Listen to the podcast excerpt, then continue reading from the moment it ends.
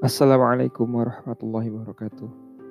Alhamdulillahirrabbilalamin. Wassalatu wassalamu ala nabiyyina Muhammadin wa ala ahlihi wa ashabihi ajma'in amma ba'd. Mudah-mudahan para pendengar, para sahabat senantiasa diberkahi oleh Allah SWT. Pada kesempatan kali ini kita akan menyimak bab 1 pada Sirah Nabawiyah yang ditulis oleh Martin Lings. Mari kita simak bersama. Rumah Allah. Kitab Kejadian atau Genesis menceritakan bahwa Ibrahim tidak memiliki anak dan tidak ada harapan lagi untuk memilikinya. Pada suatu malam, Tuhan menyuruhnya keluar dari tenda. Sekarang, firman-Nya, pandanglah langit dan hitunglah bintang-bintang di sana bila engkau sanggup. Ibrahim pun menatap langit dan terdengarlah suara, sebanyak itulah anak keturunanmu nanti. Ketika Sarah berusia 76 tahun, sementara Ibrahim sendiri berusia 85 tahun, umur yang terlalu lanjut untuk menerima kehadiran seorang bayi, Sarah mengizinkan suaminya itu untuk menikahi Hajar, budaknya asal Mesir. Meskipun demikian, perasaan cemburu tumbuh juga di antara majikan dan budaknya, sehingga Hajar menjadi sasaran kemarahan Sarah. Hajar hanya mampu mengadukan segala deritanya kepada Tuhan. Maka Tuhan mengutus seorang malaikat untuk menyampaikan pesan kepadanya. Aku akan memperbanyak keturunanmu yang tak terhitung jumlahnya. Sang malaikat juga berkata, berbahagialah, kamu akan dikaruniai seorang anak. Namailah Ismail, karena Tuhan telah mendengar penderitaanmu. Hajar lalu menemui Ibrahim dan Sarah dan menyampaikan apa yang dikatakan malaikat.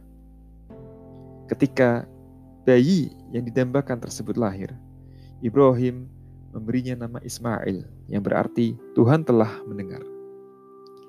Ketika Ibrahim berusia 100 tahun dan Sarah 90 tahun, Tuhan berfirman lagi kepada Ibrahim, menjanjikan bahwa Sarah pun akan melahirkan seorang anak yang mesti diberi nama Ishak. Khawatir kalau Allah mengurangi kasih sayangnya terhadap anaknya yang lebih tua, Ibrahim berdoa, semoga Ismail hidup dalam hidayah-Mu ya Allah. Dan Allah menjawab, aku mendengar doamu tentang Ismail. Tenanglah, aku merahmatinya dan aku akan menjadikan dia pemimpin suatu bangsa yang besar. Tetapi, kehendakku tentang Ishak telah kutetapkan dan Sarah akan melahirkannya tahun depan. Sarah melahirkan Ishak dan dia sendiri yang menyusuinya. Setelah Ishak disapih, ia memohon kepada Ibrahim agar Hajar dan putranya segera pergi dari rumah mereka. Karena sangat menyayangi Ismail, Ibrahim amat sedih dengan permintaan itu. Namun Allah berfirman kepadanya agar permintaan Sarah dipenuhi, dan supaya tidak larut dalam kesedihan, Allah berjanji akan memberkahi Ismail. Dengan demikian, keturunan Ibrahim bukan hanya satu bangsa, tetapi dua bangsa besar. Dua bangsa besar dan negara adik kuasa yang menjadi sarana menjalankan kehendak langit. Yang kepada mereka Allah tidak saja menjanjikan kemakmuran duniawi, tetapi juga keluhuran spiritual. Ibrahim menjadi pemimpin dua aliran spiritual besar yang tidak mengalir bersama mereka, tetapi memiliki jalan masing-masing. Ibrahim yakin bahwa Hajar dan Ismail senantiasa dalam naungan rahmat Allah dan dalam lindungan para malaikatnya, sehingga segalanya berjalan dengan baik.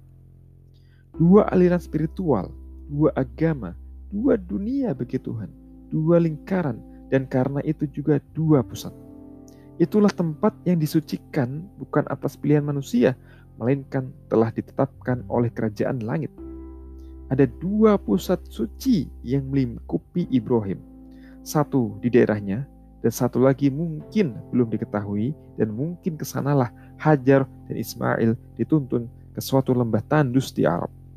sekitar 40 hari perjalanan unta di sebelah selatan Kanaan. Lembah itu bernama Bakkah. Dilukiskan bahwa semua sisinya dikelilingi bukit kecuali 3 bagian. Satu bagian di sebelah selatan, satu bagian di sisi utara, dan satu sisi yang terbentang di langit merah. 40 mil ke arah barat. Alkitab tidak menceritakan bagaimana Hajar dan Ismail menempuh perjalanan ke Bakkah. Barangkali keduanya ikut rombongan kafilah, namun lembah itu terletak di salah satu rute utama perjalanan sebuah jalur yang sering disebut dengan rute minyak wangi, karena dilewati parfum, kemenyan, dan barang-barang lain yang dibawa oleh Arab Selatan ke daerah Mediterania.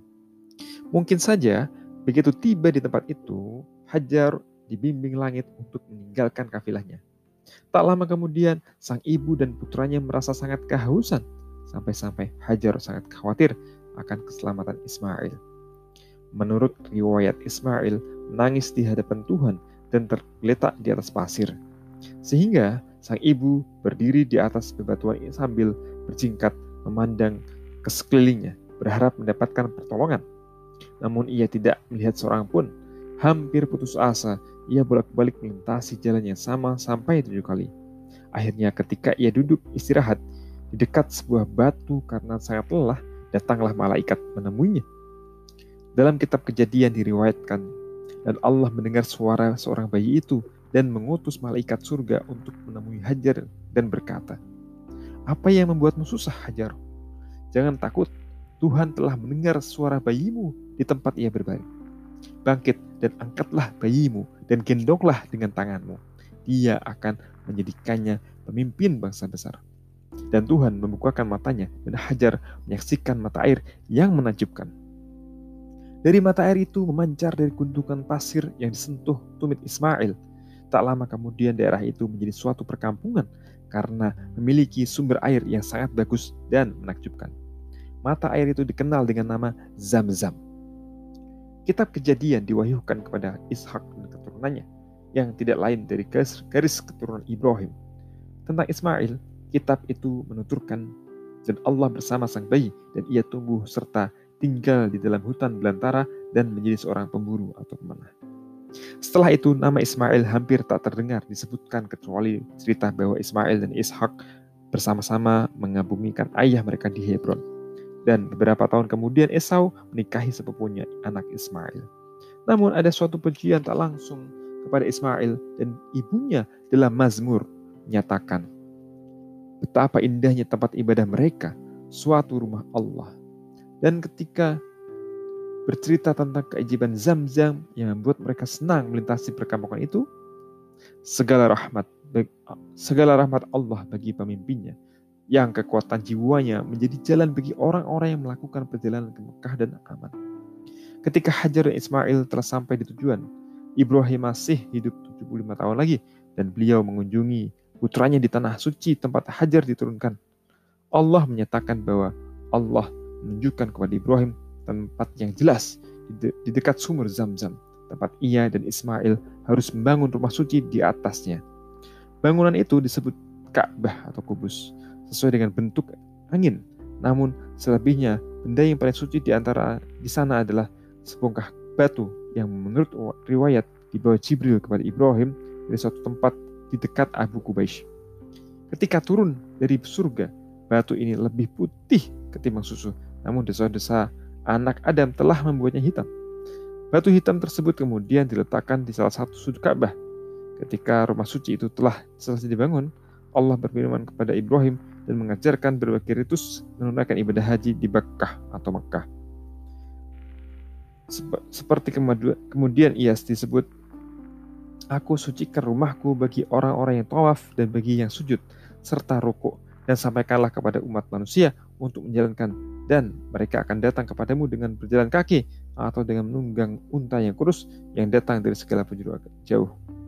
Hajar menceritakan kepada Ibrahim peristiwa yang dialaminya saat mencari pertolongan, dan Ibrahim kemudian menjadikannya sebagai bagian dari ritus ibadah haji, yaitu berlari-lari kecil antara Sofa dan Marwah sebanyak 7 kali.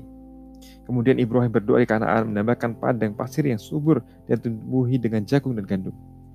Ya Allah, Ya Rob, sungguhnya aku telah menempatkan sebagian keturunanku di lembah yang tak mempunyai keturunan, yang tidak mempunyai tumbuhan di dalam rumahmu yang dihormati itu.